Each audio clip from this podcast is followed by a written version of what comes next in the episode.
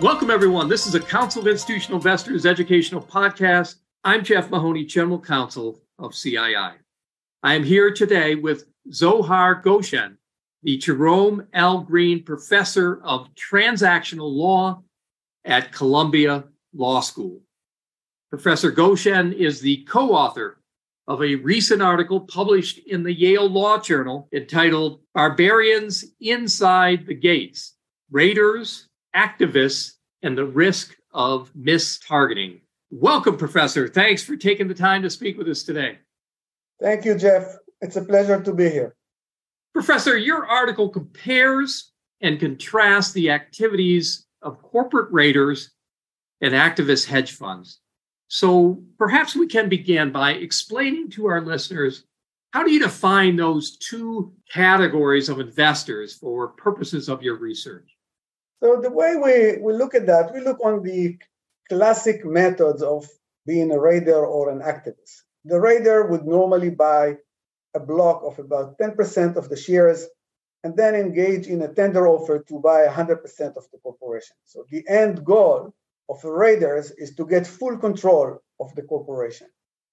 An activist on the other side is someone who's buying between 5 and 10% of the shares and then engage in solicitation of votes with the other shareholders.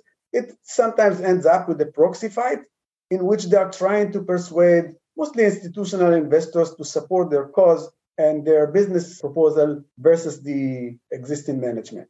So this distinction of one buying the whole company and paying a premium, normally about 30% above the market price, and one buying just 5 to 10% and paying no premium and just engage in persuasion of the other shareholders, leads to a situation in which the raider has a much harder rate in terms of how they can make money. They can make money only if they can improve the corporation in a dramatic way to cover all the costs involved in buying the corporation.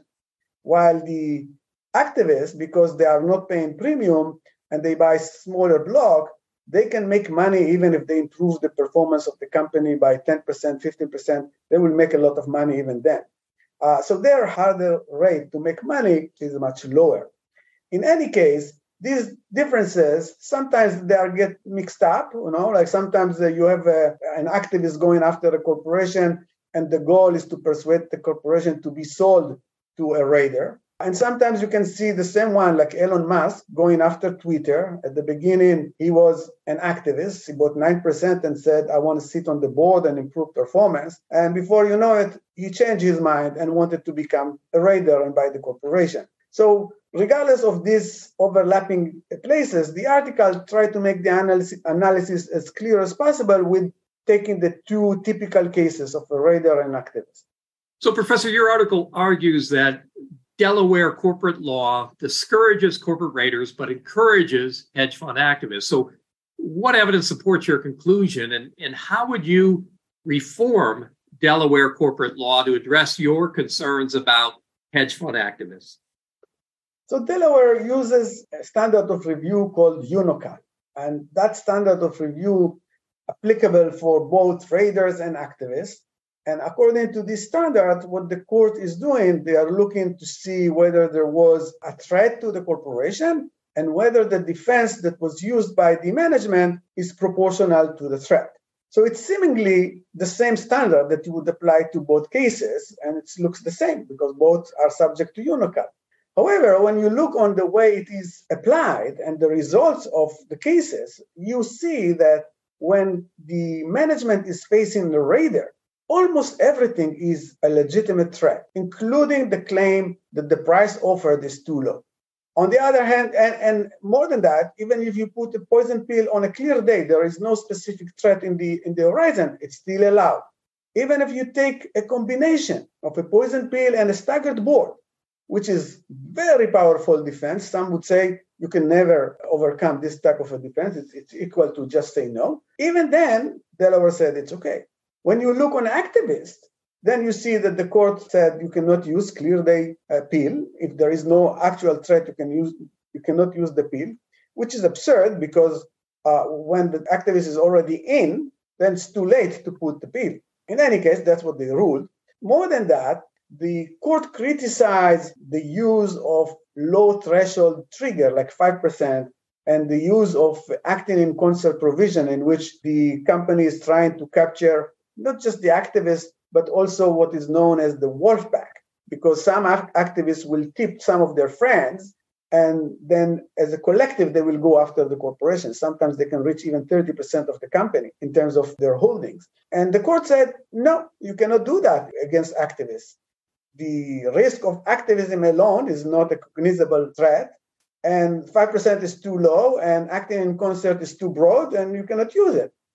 Just to give the illustration of the case, it's the Williams case, where that involved an oil company. There was a global pandemic that led to a market crash. There was global fight over oil between Saudi Arabia and Russia, and the company is within the oil industry. So the company price dropped 50%. They had an earlier experience, like 2 years earlier, with an activist that went on the board, and it was disaster. So they adopt a 5% pill with acting in concert provision. They were supported by the proxy advisors. Nonetheless, Delaware basically invalidated that pill.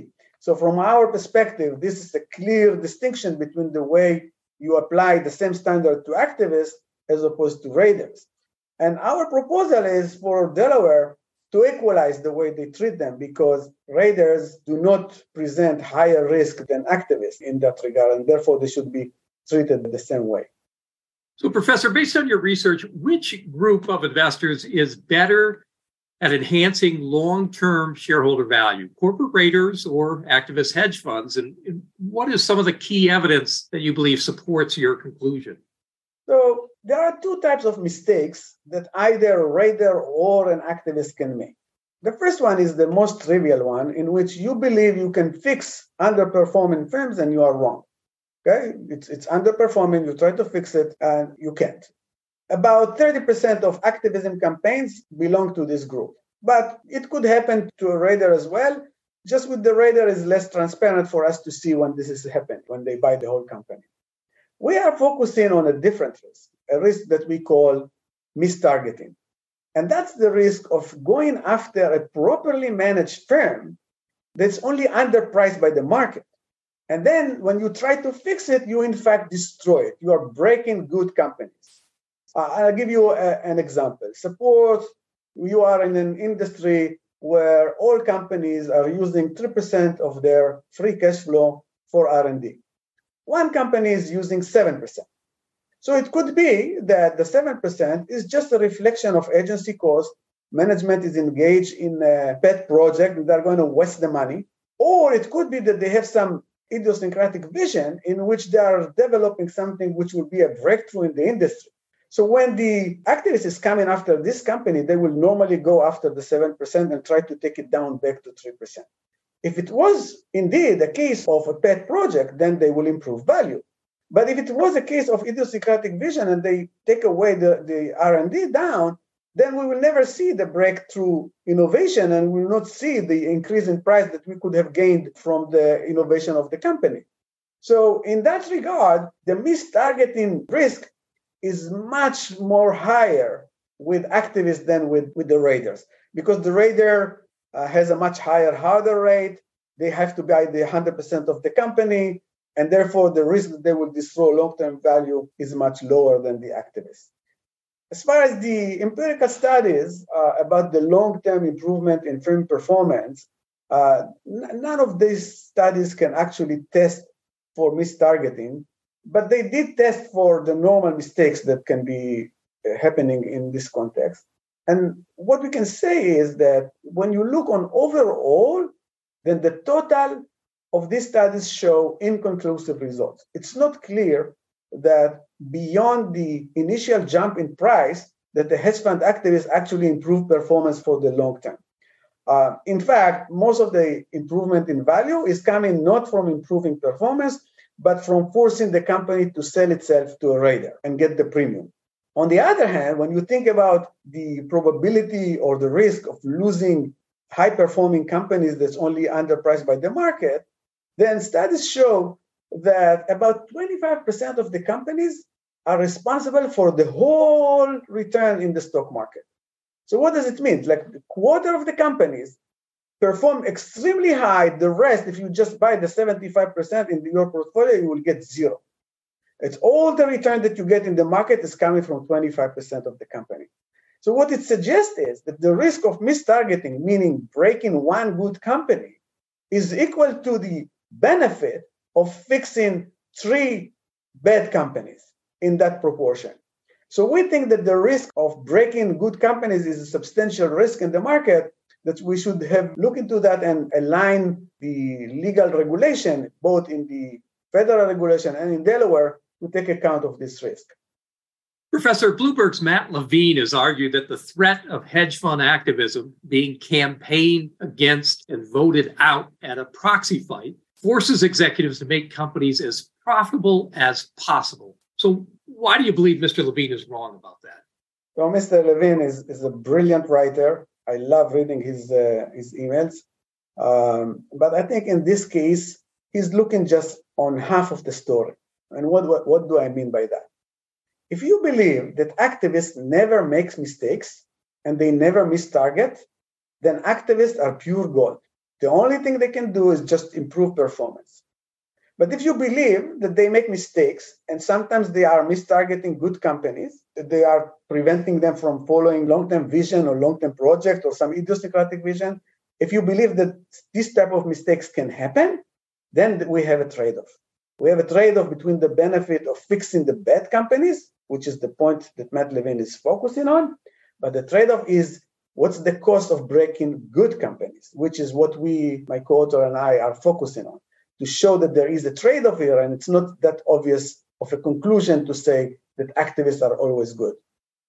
Professor, your article argues that the federal securities laws discourage corporate raiders while doing less to keep out activists. As you know, February of 2022, U.S. Securities Exchange Commission issued proposed amendments to modernize the rules governing beneficial ownership reporting.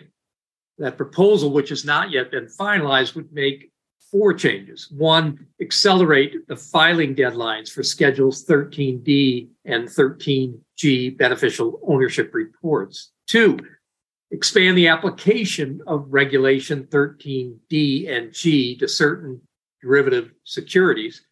3, clarify the circumstances under which 2 or more persons have formed a group that would be subject to beneficial ownership reporting obligations. And 4, require that Schedules 13D and 13G be filed using a structured machine-readable data language. So, Professor, give us your prediction of what the final SEC rule may look like, and tell us where the final rule is likely to fall short of fully addressing your concerns about hedge fund activists. So I was very happy to see the original proposal, and I believe it is going in the right direction in terms of reducing the risk of activists mistargeting corporations, and especially the risk of acting together with the Wolfpack, because the new definition of a group would capture the tips or the information that is coming from the lead of the pack to the other members of the pack. So I was in court. I didn't think it's going all the way, but I thought it's a major improvement to where we are. And I hope that at least some of it will happen. Unfortunately, just recently, the SEC published a report based on some of the comments the SEC received. And my reading of it is that the SEC will walk back possibly all of these proposals, and we'll see no changes to 13D and 13G. I have to add again the word unfortunately, but this is my reading of that report, that the SEC doesn't see any benefit to anyone. That's how I read it, from making these changes. I think it's wrong. I think there are a lot of benefits that can come out of it, but it is what it is. That concludes our podcast episode. On behalf of the Council of Institutional Investors, I want to again thank my special guest, Zohar Goshen, the Jerome L. Greene Professor of Transactional Law at Columbia Law School. If you have any questions or comments regarding this podcast, please feel free to contact me at Jeff, Jeff, at CII.org. Until next time, I'm Jeff Mahoney. Thanks for listening.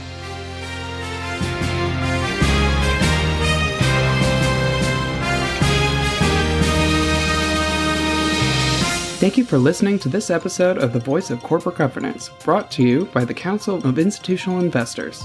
The Voice of Corporate Governance is a free, non-sponsored podcast that highlights critical developments in corporate governance and other important issues affecting institutional investors.